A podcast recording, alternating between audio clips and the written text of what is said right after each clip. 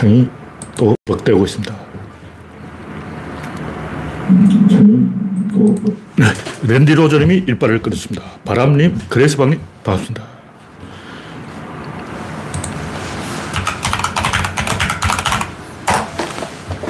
네, 현재 구독자는 3,020명. 여러분의 구독과 알림, 좋아요는 큰 힘이 됩니다. 오늘은 2월 7일, 네. 보름이 이틀 지났죠. 한창 옛날 얘기를 할 때인데, 원래는 바람이 예전만큼 불지 않고 있어요. 옛날은 이때쯤 되면 엄청나게 새바람이 불어서 다 옛날 일로 갔는데, 네. 아직 이 추위가 온다는 예보는 없고, 이 영하 5도, 2월 7일, 2월 15일, 16일 이틀 동안 영하 5도로 떨어진다는데 낮 기온이 올라가기 때문에 밤 기온이 영하로 떨어져 봤자 그 출근 시간만 싹 피하면 돼요. 네, 오늘은 9도, 내일은 7도, 목요일은 9도, 금요일 9도, 토요일 10도, 아, 대망은 10도를 찍겠습니다. 한동안 추위는 없을 것 같습니다. 영원중님, 스티브님, 프란치스코님, 박미희님, 백스피님, 소장군님, 어서오세요.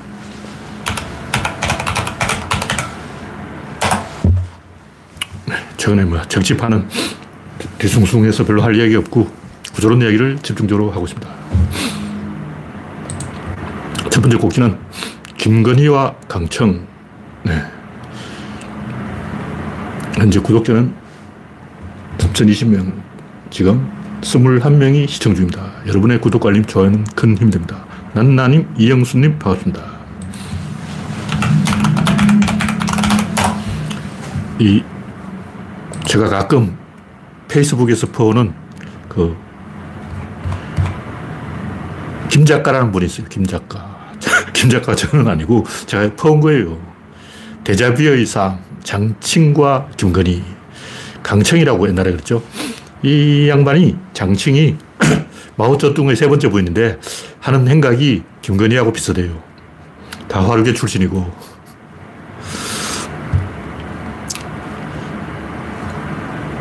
둘 다 개명을 했고, 둘 다 예술계에 종사하고 있고, 둘 다 서방을 세 번 이상 갈았고, 갈은 횟수도 비슷하네. 양재택, 아, 김건희가 좀 낫네요. 모 의사, 김범수, 세 명을 갈았죠. 아, 갔네.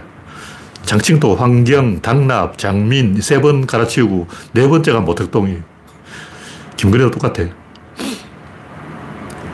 장칭은 21살 많은 마오쩌둥과 결혼했고 김건희는 12살 많은 윤석열과 결혼했다. 와.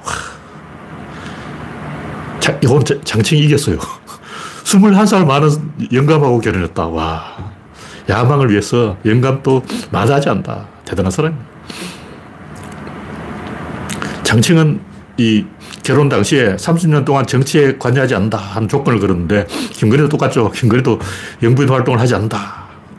약속은 헌신작처럼.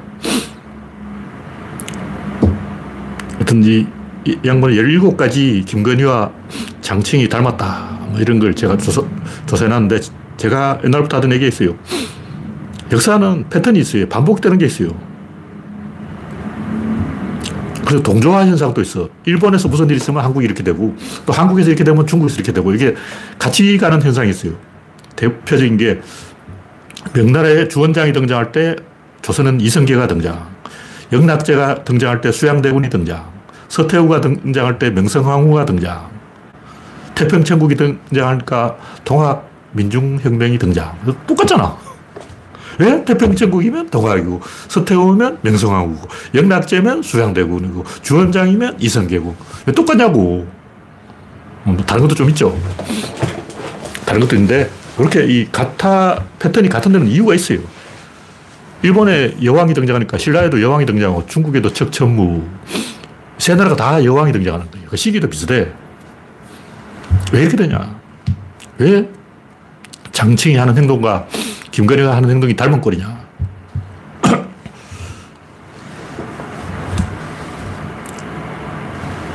근데 제가 주장하는 걸로 김유신이 이 권력을 잡는 것과 이성계가 권력 잡는 게 그 비슷해요. 이성계가 왜 권력을 잡았을까? 변방이니까 이 경계를 안 한 거예요. 왜냐면 이성계는 여진족이고 사실 몽고놈이고 우리 조선인이 아니야. 함흥이라는 건 원래 여진족 사는 땅이기 때문에 조선 사람이 아니라고. 그러니까 중앙 무대에서 출사할 수가 없는 거예요. 이성계는 변두리 녀석이니까 신경 쓰지 말자. 노무현은 변두리 녀석이니까 신경 쓰지 말자. 변두리에 있는 사람이 중앙으로 쳐들어오는 거예요. 왜냐하면 견제를 덜 받아. 김윤씨도 똑같아요. 김윤씨는 가야계이기 때문에 경주 안에서 이 세력 다툼에서 추방당해서 저 진천으로 와서 진천. 그 집안 대대로 진천에 살았는데 중앙 부대에 발을 들어놓지 못하니까 견제를 안 받는 거예요. 견제를 안 받으니까 제휴가 되는 거예요. 이성계하고 제휴한 사람 누구냐? 정몽주.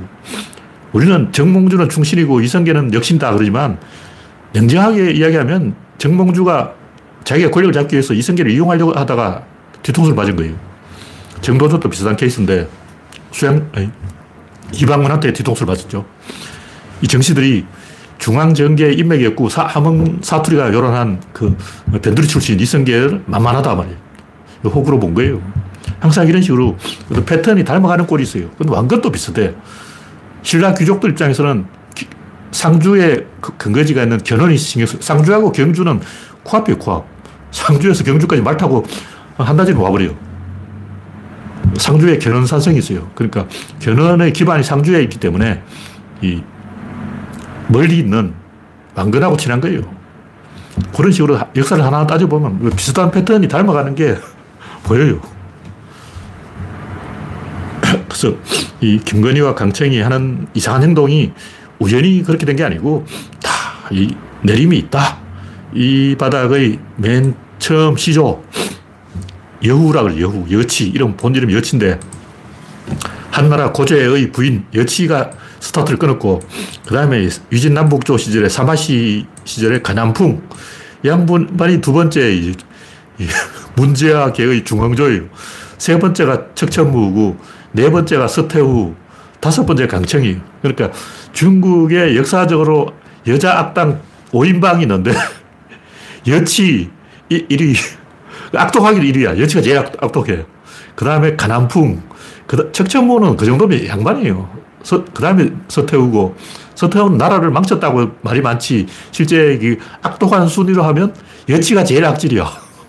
그 다음 가남풍이고, 그 다음 척천무고, 그 다음 서태우고, 마지막으로 악질이 강청이죠.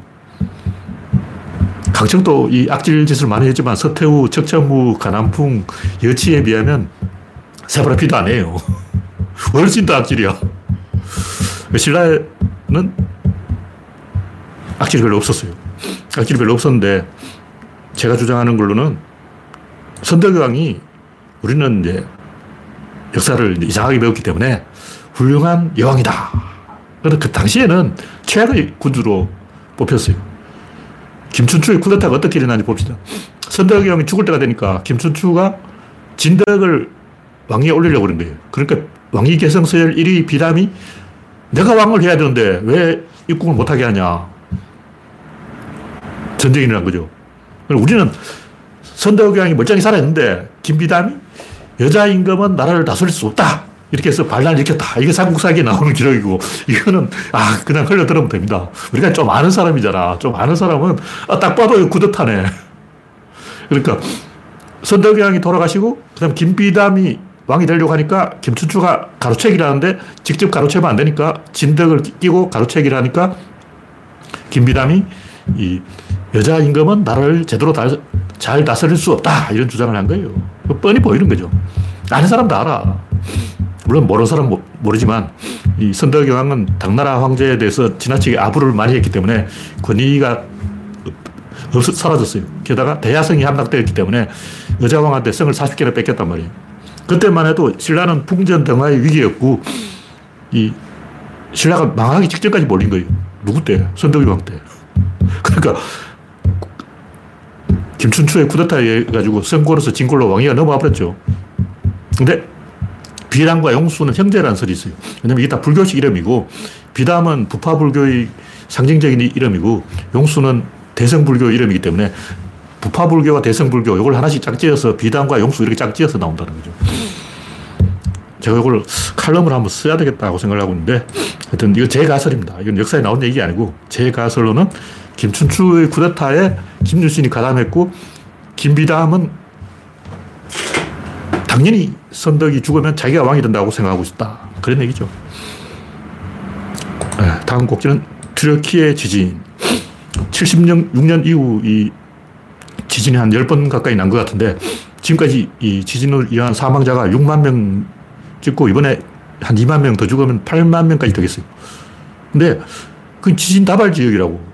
근데 집을 돌을 집어 지어. 시멘트를 집을 지어도 철근을 안 쓴 것 같아. 와르르 무너지는 거예요. 그냥 폭삭, 폭삭. 근데 그 옆에는 멀쩡한 아파트가 있어. 그러니까 아파트가 두 개인데 좀 폭삭이고 쪽은 멀쩡해. 이해가 안 돼, 이해가 안 돼. 지진이 안 나는 나라도 아니고 지진 다발 지역인데 왜 그렇게 고층 건물을 어, 허술하게 짓느냐.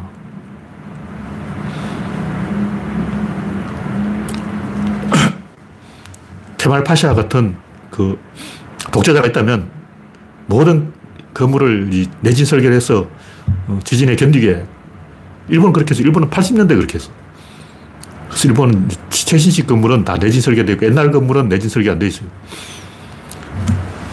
트리케에도 내진 설계를 해야 되는데 음, 일본은 진작 했는데 왜 안 하고 있을까? 이해가 안 돼, 이해가 안 돼. 고통스러운 일입니다. 다음 곡지는 철수의 꿈. 철수가 거창한 주장을 했는데, 뭐, 170석을 국힘당이 가져가서 민주당을 해체시키겠다. 참, 기가 막힌 개소를 했는데, 뭐, 어차피 철수는 공천을 못 받아요. 공천 못 받는데 어떻게 170석을 할 공천을 받아야 170석을 할 거냐. 어차피 김기현으로 정해져 있고 내가 볼 때 이 체육관 선거, 동원 선거를 해가지고 관광버스 실어 날라서 어, 정광훈 선거, 신천지 선거가 돼서 개판되어 버린. 그래서 어차피 신당은 만들어지게 돼 있고 국힘당 안철수가 국힘당 당 대표로 공천을 할 가능성은 한없이 영에 근접하고 있다.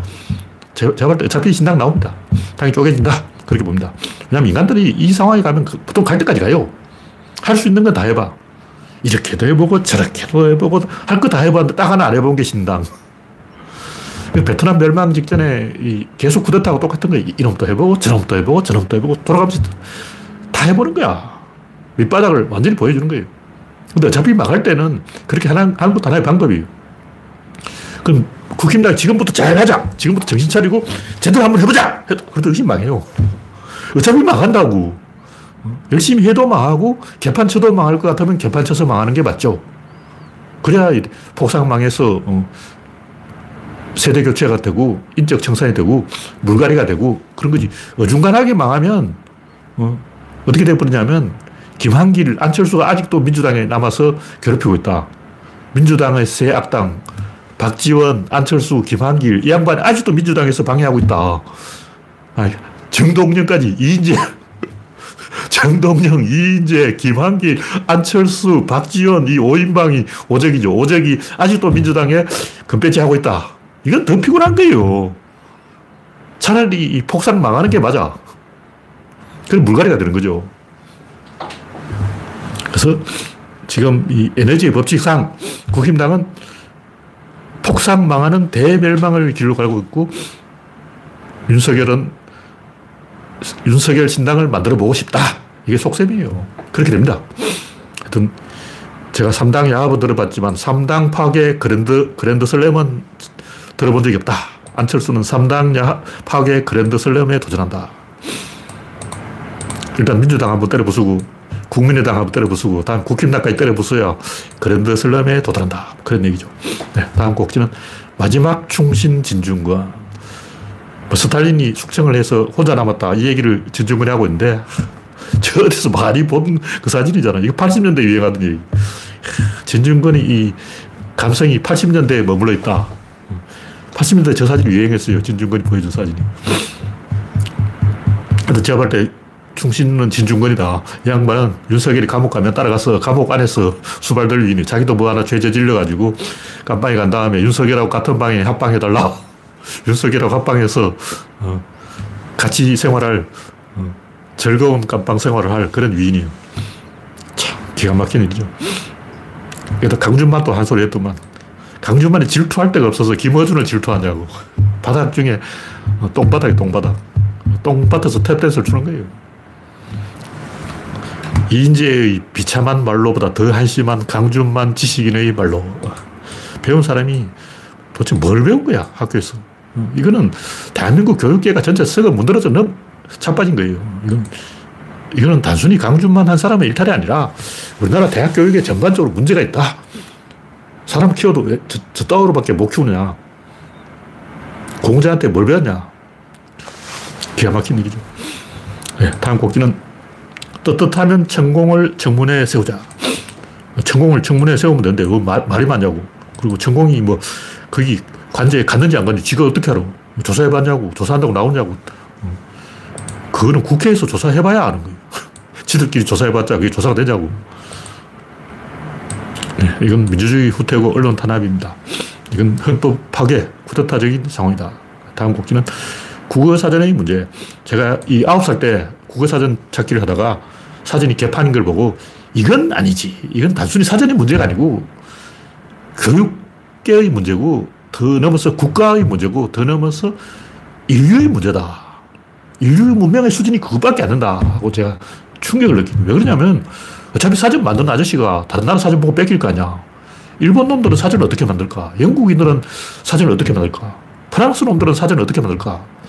독일 놈들은 어떻게 만들지? 보고 뺏긴다고. 그 다른 나라 하는 거 보고 따라 할 거 아니야. 그 다른 나라는 뭔가 체계가 있을 거 아니야. 근데 왜 우리나라 사전이 개판이냐고. 가슴 찾아보면 유방이라고 써져 있고, 유방을 찾아보면 가슴이라고 써져 있고. 근데 이거는 1970년대 사진이에요. 왜냐면 제가 그 사진을 때 이미 이게 낡은 사진이었어. 제가 그 사진을 본 게 74년인가 그런데 74년에 이미 낡아서 다 떨어진 사진이었다고. 근데 한 80년대까지 사진이 그랬어요. 제가 90년대도 한번 본 적이 있는데 종로 서적에서 국어사전 찾아보니까 그때도 그런 식으로 돼 있더라고. 야, 요즘 바뀌었을 거예 요. 요즘 적어도 가슴 해놓고 유방하고 유방 해놓고 가슴, 아니, 가슴이 아니라 젖이요. 젖, 젖 해놓고 유방이라고 쓰고 유방을 찾아보면 젖이라고 돼 있고 지금은 안 그랬겠죠. 근데 제가 오늘 또 그런 한심한 국어사전의 문제를 하나 발견했어요. 돌멩이를 찾아보니까 아, 돌덩이, 돌덩이를 찾아보니까 돌멩이보다 크고 바위보다 작은 게 돌덩이라는 거예요. 이 진짜 정신병을 입원시켜야 돼. 이거는 초등학생이 쓴 거야. 그 정도는 내가 써도 씁니다. 내가 사, 초등학교 2학년 때 써도 그 정도 쓴다고. 어떻게 돌덩이가, 어? 돌멩이보다 크고 바위보다 작냐. 영어로 스톤이라는 것은 땅에 박힌 걸 말해요. 심어져 있다는 뜻이에요. 돌이라는 게 뭐냐면 돌출해 있다는 뜻이에요. 서통과 돌의 어원이 반대입니다. 의미가 반대예요. 그 우리가 본 돌은 땅 위로 튀어나와 있는 게 돌이고 영어로는 이게 박힌 게 돌인 거예요. 그 록은 뭐냐면 둥근 그 바위죠. 그러면 돌덩이는 뭐냐? 쇠덩이는 뭐냐? 흙덩이는 뭐냐? 똥덩이는 뭐냐? 덩이는 덩어리고 덩어리는 무더기에 대칭되는 말이에요. 덩어리가 있으면 무더기가 있고, 무더기가 있으면 덩어리가 있다. 요거는 개별적으로 보는 것. 이거는 모아서 보는 것. 이것은 그래서 담아서 보는 것. 이건 한 개를 독립시켜서 보는 것. 그러니까 덩이 혹은 덩어리와 무더기는 이게 상으로 가는 건데, 물론 그게 돌멩이에 바위에 그 이유가 왜 나와? 크기하고 상관없어요. 큰 것도 돌이고 작은 것도 돌이야. 뭐 돌은 요 정도 크기고 자갈은 요 정도 크기고 모래는 더 작고 이건 잘못된 얘기예요. 모래도 돌이고 자갈도 돌이고 돌도 돌이고 바위도 돌입니다. 다 같은 돌인데 그 우리가 모래라는 것은 어떤 한계를 말하는 게 아니라 잔뜩 있는 걸 모래라고 그래요. 자갈은 자갈자갈 밟으면 소리가 나는 걸 자갈이라고 그래요. 다시 밟아서 소리가 나면 자갈이고 물처럼 이렇게 무더기가 무너지면 모래고 단단하면 돌이고 바위는 바닥이란 뜻이에요, 바닥. 어원이 다 있다고. 근데 이런 것을 제대로 이 찾아보지도 않고 그냥 어, 떤 초등학생이 지 맘대로 어, 돌덩이는 돌멩이보다 크고 바위보다 작은 돌이다. 크기하고 상관이 없습니다. 바위가 바닥이란 뜻이에요, 어원이. 다음 곡지는 강박증과 우울증. 제가 학폭에 대해서 이야기를 좀 했는데 옛날에는 학교 폭력이 없었어요. 전혀 없었던 건 아니고 제가 본 게 없다는 거예요. 여러분들은 뭐 학교 다닐 때 학교 폭력을 많이 받는지 모르겠지만 그냥 두 명이서 어, 싸운다 뭐 이런 걸 많이 봤죠. 근데 학교 폭력이라는 것은 강자가 약자를 갖고 노는 걸 말하는 건데 그런 건 제가 본 적이 없어요. 뭐 전혀 없지는 않겠죠. 뭐 제가 없을 때 있었을 수도 있는데 제가 본 게 없어. 그 대신 교사 폭력이 많았다고. 미친 교사도 있었어. 와. 완전 정신 나간 교사도 있었고. 눈 뒤집어져 가지고 막, 와. 상, 표현할 수 없을 정도로 미친 교사도 있어. 그리고 뭐 상고 권투부 애들이 거칠다. 사람 좀 팬다. 뭐 이런 얘기도 있었고. 상고 건물 쪽으로 가지 마라. 그 형들이 존나 무섭다. 이런 얘기도 제가 중학생 때 들었어요. 좀 노는 애들이 놀다가 보면 치고받고 하는 것도 있는데 그건 학교 폭력이 아니에요. 그냥 노는 거고. 제가 학교 다닐 때 제일 끔찍했던 건 애들이 떠드는 소리였다고. 1만 마리 깨구리가 일제히 우는 소리, 그 끔찍해요. 그보다 더 끔찍한 운동장 조회처럼 바보같이 서 있는 거야. 그거 왜서 있냐고. 기가 막히는 일이 더 많았죠. 그러니까, 이, 제가 이해가 안 되는 게, 학교 폭력을 한다는 것은 빵 셔터를 시킨다는 모욕을 한다는 거예요. 첫째 모욕을 하는 거고, 둘째 괴롭힘을 한다는 거예요. 사람, 사람을 갖고 논다는 거지. 계속 그런다는 거예요. 한번 일회성으로 한번 때리는 거는 학교 폭력이 아니고, 그건 그냥 애들끼리 어, 나쁜 짓을 한 거고, 상습적으로 모욕을 하거나, 갖고 놀거나, 부려먹거나, 돈을 뺏거나, 갈취하거나, 이런 걸 말하는 건데, 그걸 왜 당하면서 학교로 갔냐고. 이해가 안 돼, 솔직히 저는 그 심리를 이해를 못 하겠습니다. 뭐꼭 가해자만 문제다, 피해자도 잘못다, 이게 아니라, 정상적인 사람이라면 누군가가 이 학교 괴롭힌다. 그럼 학교를 안 가는 게 맞죠. 그럼 이제 부모 호출을 내고 이제 교장 선생 귀에 들어가고 일이 커지는 게 맞다고. 누가 나한테 그런 식으로 괴롭힘을 한다면 내가 머릿속으로 시뮬레이션을 다 돌렸어요. 중학생 한 명은 치아 사이로 침을 뿌리는 기술을 배워가지고 괴롭히는 녀석이 있었는데 그 녀석 내가 선생님 보는 앞에서 바로 차버렸어.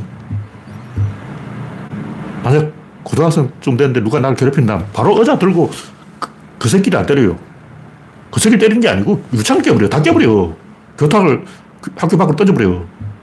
마지막 최고 수단은 학교에 불질러 버리는 건데 이거는 하면 안 되고 뭐 저도 생각만 해봤지 실제로 아 그렇게 해야 되겠다고까지 생각한 건 아니에요. 그냥 거기까지 가기 전에 이미 교장 호출되고 신문에 이름 나고 학교가 뒤집어질 테니까 학교를 뒤집어 엎어버려야지. 그걸 왜 당하고 있는지 난 이해가 안 돼, 이해가. 굉장히 많은 영화라든가 드라마에 보니까 학교 다닐 때 그냥 당하는 거예요. 계속 당하다가 나중에 어른 되어서 복수한다는 거예요. 그 영화는 재밌지. 근데 당하지를 말아야지. 당하고 난 다음에 복수한다는 게 무슨 의미가 있냐고. 그리고 게시판에 보면 나 학교 다닐 때 당했는데 나중에 복수했다고 막 자랑해 놓은 게 많아요. 그것도 이해가 안 돼. 물론 복수를 할 수도 있어요. 근데 이런 걸 어른들이 이야기를 안 해주는 거야. 우리 때는 뭐 형들이 있고 삼촌도 있고 조카도 있고 사촌도 있고 세력이 다 있어요. 누가 당했다 하면 형들한테 이야기하면 우르르 몰려가서 뒤집어 엎어버린다고. 요즘 이 젊은 학생들은 뭐 그렇다고 하는데 이해는 안 되지만 그렇다고 하니까 아, 그런가 보다.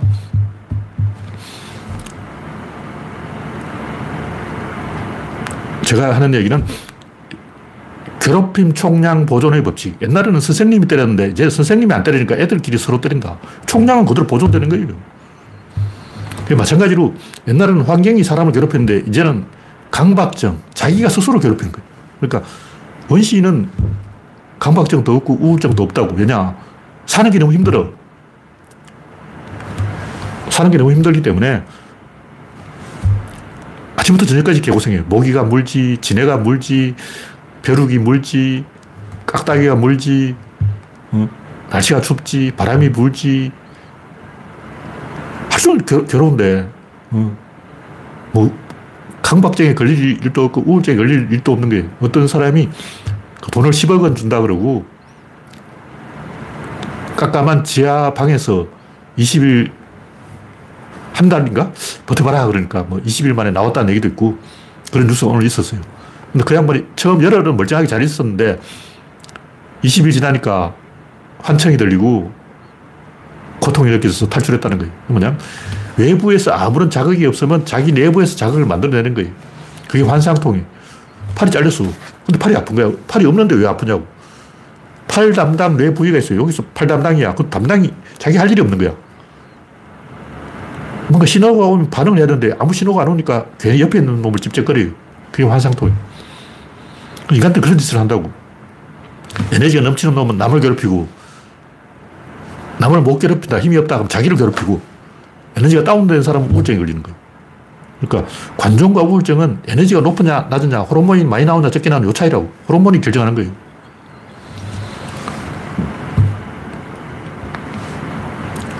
하여튼 제가 이야기를 많이 써놨는데 그 늑대와 개가 유전자 99.66%가 똑같은데 거의 똑같아요. 늑대와 개의 유전자 차이는 백인과 항인종의 유전자 차이보다 작다.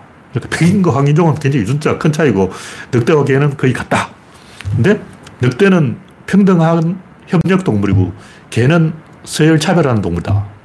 그러니까 개는 차별 좋아하고 늑대는 평등을 좋아하는 거예요. 왜냐하면 늑대는 다 이빨이 있기 때문에 물어버려요. 일단 젊은 늑대가 내가 힘 세다. 늙은 늑대를 물어버리고 어떻게 되냐. 늙은 늑대가 사냥법을 안 가르쳐 주면 젊은 늑대는 살 수 없어요. 그러니까 늑대들은 자기가 살기 위해서는 힘이 없는 늙은 할아버지 늑대를 도와드려야 된다. 그래야 사냥 기술을 배운다. 이걸 알고 있는 거예요. 걔는 안 그래. 걔는 사람한테 의존하기 때문에 저 늙은 놈 필요 없어.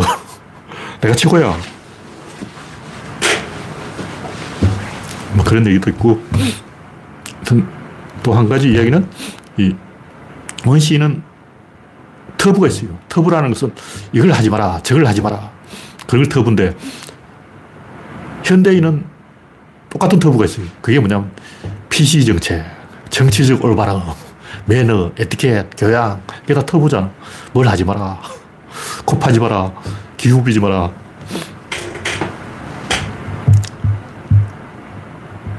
왜 이런 짓을 하냐? 경복궁 문 앞에 해태상이 있는데 그 해태상에서 사형당한 죄수가 있어요. 그래서 그 해태상을 손으로 만지면 그 해태상에 있는 귀신이 달라붙어요. 그래서 그 해태상을 만지지 마라. 해태상 근처에 가지 마라. 옛날 사진 보면 그 해태상에 어린애들이 막 기어 올라서 사진 찍은데 걔는 좀 개념이 없는 녀석이. 개념이 있는 사람은 해태상 근처에 가면 안 돼요. 그런 식으로 이 뭘 하면 안 된다. 이걸 하면 안 된다. 저걸 하면 안 된다.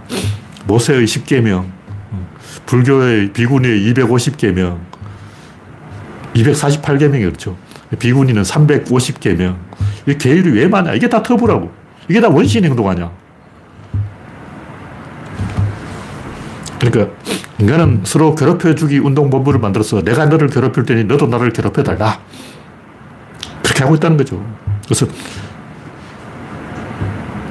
환경으로부터 괴롭힘을 많이 당하면 우울증이 사라져요. 아, 그렇다는 얘기. 그리고 강박증도 자기 스스로 자기를 괴롭히는 거고 그것은 자기가 능동적으로 남을 괴롭히지 못하기 때문에 수동적으로 능동 모드를 수동 모드로 바꿔버린 거예요. 모드가 바뀐 거죠. 여기는 이 끝이 없어요. 한 번 강박증에 시달리기 시작하면 계속 가는 거예요.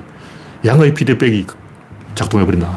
그래서 이걸 정확하게 아는 게 중요해요. 그래서 자기가 강박증에 걸려서 뭔가 이걸 해야 되겠다 하면 아, 내가 이게 호르몬이 나한테 이런 걸 시키는구나.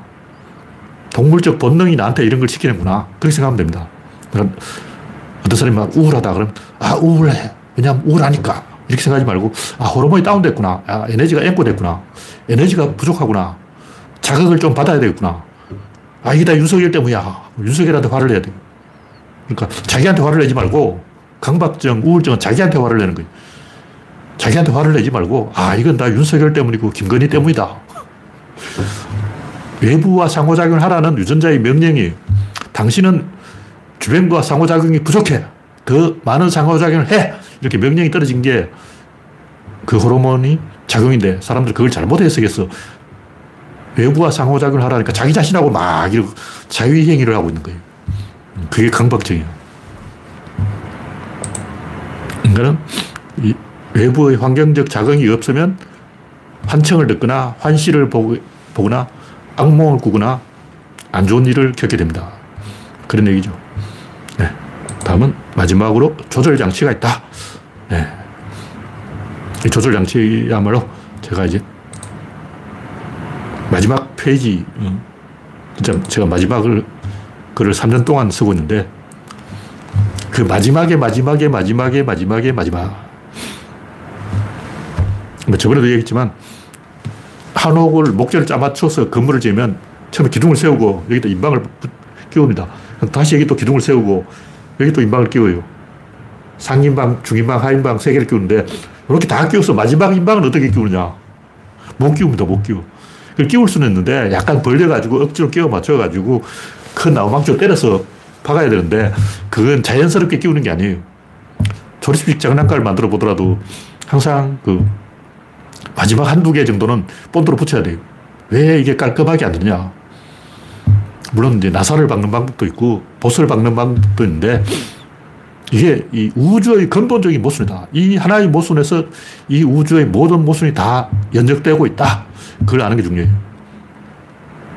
의사결정은 다친 게 중심으로 일어나는데 다쳤다는 것은 다쳤어, 이게. 제가 확률 이야기를 했지만 여기서 출발해서 여기로 돌아옵니다. 올라간 것만큼 내려간다는 거죠. 밸런스가 맞는 거예요. 근데 이걸 외부와 연결한다면 요 가운데는 중심을 연결해야 돼. 이 가장자리를 연결하면 떨어져. 그럼 어, 개의 목줄을 채우는데 뭐 발톱에 채운다거나 꼬리에 채운다거나 빠진다고. 여기에 목줄 채우는 이게 안 빠지라고 그러는 거예요. 가운데를 묶어야 되는데 그 가운데가 없습니다. 이게 문제인 거예요. 물론 이제 개는 목이 가운데라고 할 수 있는데 머리 좋은 개는 이렇게 이렇게 해서 빼요. 어깨줄을 채워도 빼는 개가 있어요. 그러니까 뭐냐면 이 우주 안의 모든 존재는 소립자든 원자든 분자든 물체든 등이든 무덕이든 의사결정에 단위가 있는데 외부와 연결하려면 그 단위의 중심과 연결을 해야 되는 거예요. 근데 그 중심은 안에 있기 때문에 연결할 수가 없어. 이것은 우주의 근본 모순이고 이 문제를 해결하는 게 불가능하기 때문에 그걸 이제 꼼수로 편법으로 이렇게 복잡하게 여러 가지 우회하는 수단을 써서 그걸 우회를 하고 있는 거예요. 그러다 보니까 많은 에러가 나는 거죠. 예를 들면 의사결정은 인간이 뇌에서 한다고. 뇌가 중심이야. 근데 보는 눈은 눈이고, 코는 여기 있고, 입은 여기 있고, 귀는 여기 있다. 다 가장자리에 있잖아. 가운데에 안 있고 왜 밖에 있느냐고. 손도 밖에 있어요. 그러니까 중요한 일은 다 밖에 있어요. 근데 의사결정은 안에서 한다고. 무슨 얘기냐면 대장은 제일 가운데 있어야 돼요. 왜냐 대장이니까. 근데 항상 보면 대장이 정찰하러 갔다가 총 맞아 죽고, 어, Band of Brothers도 나오지만 중위가 대대장이 중대장이 어, 정찰하러 돌아다니다가 총 맞는다고. 삼국지에 봐도 그런 식으로 대장이 정찰하다가 죽는 경우가 많아요. 롬멜이나 패턴 이런 사람들은 병장들은 항상 자기가 직접 정찰을 한다고. 근데 정찰이 제일 위험한 짓이야. 근데 제일 위험한 짓을 제일 대장이 해야 되는 거예요. 그게 모순이라는 거죠. 왕은 딱 가운데 있어야 되는데 사실은 왕이 제일 먼저 전쟁터의 맨 앞에 있어야 돼요.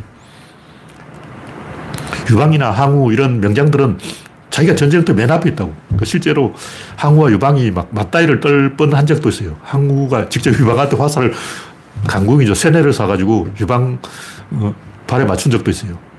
사실, 사실, 유방 몸에 맞았는데 유방이 발에 맞았다고 막 거짓말을 하고. 음. 그러니까 제일 가운데 있어야 되는 게 현실적으로 제일 밖에 있다, 있어야 된다. 이런 모순이죠. 왜냐하면 에너지는 입구와 출구가 있는데 출구와 입구를 막아버리는 문제인 이게 이 우주의 근본 모순이라고. 이 모순을 해결하기 위해서 이 우주의 모든 것이 대칭을 만들고 있는 거예요. 왜 이 양날개를 벌리냐면 이 가운데 코어를 밖으로 돌출시키기 위한 거예요. 왜냐면 딱 가운데 있는 것이 가운데 있으면 안 되고 밖에 있어야 되는데 가운데 있면서 동시에 밖이 이게 바로 대칭이야. 그러니까 그냥 이렇게 어떤 뭐 덩어리가 있으면 이 가운데가 밖으로 컵도 가운데가 바뀌죠. 이 가운데 닿는데 이 가운데가 아가리를 통해서 연결되어 있다는 거예요. 손잡이도 가장자리에 있어야 되는데 실제로는 가운데를 잡아야 돼. 가운데를 잡아야 이게 무거워도 제대로 똑바로 잡지 귀퉁을 잡으면 떨어진다고. 이런 가운데가 가장자리고 가장자리가 가운데다. 이게 구조적인 모순이기 때문에 이 모순을 해결하기 위해서 대칭이 만들어졌다. 그래서 이 우주의 모든 것은 대칭 위주로 되어 있는데 우리는 대칭에 꽂혀가지고 아 세상은 대칭이다. 이렇게 생각하는 거예요. 그 이원론, 흑백 논리, 이항 대립, 정치적 프레임 이런 그 이항 대립적 사고가 왜 생기냐? 이 세상을 대칭으로 이해하는 거예요. 선과 악, 진보와 보수, 낮과 밤, 위와 아래, 왼쪽 오른쪽. 식으로 항상 대칭으로 생각하는데 이 대칭이라는 것은 거짓말이고 연결이 핵심이다. 이 우주는 연결, 연결, 연결, 연결, 연결, 연결 이렇게 연결로 되어 있어요. 근데 연결하기 쉽게 만들어야 되는 거예요. 그러려면 대칭을 시켜야 돼. 그냥 이렇게 돼 있으면 연결이 안 돼. 말뚝을 묶을 데가 없어. 아까 여기다 목줄을 묶어야 되는데 그러면 여기와 뭐, 머리와 몸통이 대칭적으로 만들어져 있어야 한다. 자라처럼 목이 속 들어가 버리면 어디에 묶을 거냐고. 개는 목을 묶어서 산책을 시키면 되는데 자라는 어디에 묶어야 돼. 묶을 곳이 없는 거예요. 그래서 연결하기 좋은 구조가 대칭이라. 대칭은 우주의 진실이 아니고 단지 연결의 편의에 불과하다. 이걸 아는 게 중요한 거예요. 그래서 이 우주의 모든 문제는 출구가 입구를 막아서 문제가 생긴다. 항상 이 문제에 걸려. 예를 진중권이 개소리를 했다. 그럼 진중권의 입구가 뭐고 출구가 뭐냐? 진중권의 입구는 진중권이 처음 안티조선 운동을 해서 인기를 얻은 진중권의 지지자인 거예요. 그러니까 진중권의 추종자, 지지자가 입구죠. 출구는 뭐냐? 출구는 이 새끼 출세하려고 대학 강단에 서려고 뇌물 바치고 최승희한테 200만 원 바쳤다며. 이게 출구야. 그러니까 출구는 자기가 벌어먹는 것이고 입구는 지지자를 끌어모으는 거예요. 그러니까 진중권이 지지자는 이쪽에 있고 돈은 이쪽에서 번다고. 편은 이쪽에서 받고 월급은 최승희한테 받는 거야. 이게 돈가식 서가숙이 아니고 뭐냐고. 이게 참여행동이에요. 잠은 이 집에서 자고 밥은 저 집에서 먹는다. 그럼 쥐가 뭐 김건희냐? 말도 안 되는 거죠. 근데 그런 짓을 하는 거예요. 입구가, 입구가 출, 출구가 입구를 막아버려요. 근데 이 우주의 거의 모든 구조적인 모순이 대부분 자세히 뜯어보면 뭐 국임당의 모순이다. 뭐 민주당의 잘못이다. 정의당의 잘못이다. 하나하나 다 뜯어보면 전부 이게 출구와 입구가 겹치는 문제예요. 에너지는 이쪽에서 들어와서 이쪽으로 나가야 되는데 한 바퀴 뺑 돌아와서 입구가 출구가 돼가지고 어, 구조 모순이 일어난다. 근데 이 문제는 하느님도 해결할 수 없어. 아까 얘기했듯이 기둥을 세우고 인방을 박아야 되는데 계속 하다 보면 다시 원점으로 돌아와요. 근데 마지막 인방을 못 박아. 박을 방법이 없는 거예요. 기둥 사이보다 그 인방 길이가 더 길어. 기둥 사이가 이만큼인데 인방은 이만큼이야. 그래서 어, 더 길기 때문에 더 짧은 공간에 끼워넣을 방법이 없는 거예요. 그럼 어떻게 했냐? 헐겁게 해야 돼. 헐겁게 하니까 빠지는 거예요. 그러니까 집이 무너지는 거예요. 이 문제를 완벽하게 해결하는 방법은 없습니다. 그래서 이 우주의 모든 문제가 출구가 입구를 막아버리는 구조 모순에 의해서 일어난다. 그리고 이야기를 조금 더 한다면 항상 여기서 에너지를 전달하는 쪽과 전달받는 쪽이 있는데 전달받는 쪽은 수동이고 전달하는 쪽은 능동이에요. 대칭은 전달받는 쪽이고 이론론, 이건 에너지 입구는 전달하는 쪽인데 코어는 전달하는 쪽, 대칭은 전달받는 쪽인데 우리의 이 문명은 인류 역사 3천년 동안 출구 쪽을 보고 있었던 거예요. 출구에서 뭐가 나오니까 입구에서 뭐가 안 나와. 입구를 봐도 뭐 들어가 버리고 없잖아. 입구는 입구다. 속 들어가 버려. 근데 클럽도 그렇잖아. 입구가 출구예요. 일로 집어넣고 일로 나온다고. 그래서 어떤 문제가 생겼냐면 치약을 짜는데 치약이 잘 안 나온다. 입구가 출구니까 안 나오지. 입구가 출구가 따로 있고 치약을 이쪽으로 넣고 이쪽으로 나온다면 치약을 쭉 짜면 쭉 나오죠. 근데 입구가 출구이기 때문에 뭐 샴푸라든가 린스라든가 막 쓰다 보면 안 나와. 왜 안 나오냐. 입구가 출구니까 안 나오지.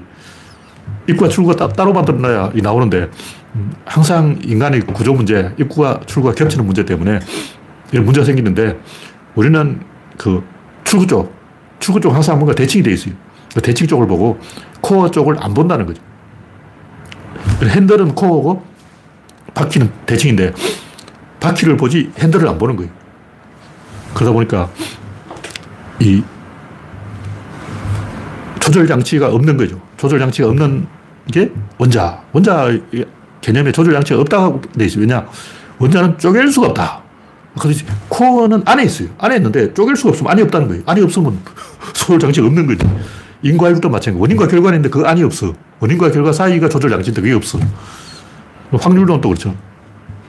확률은 균형인데 우연이라고 생각하는 거예요.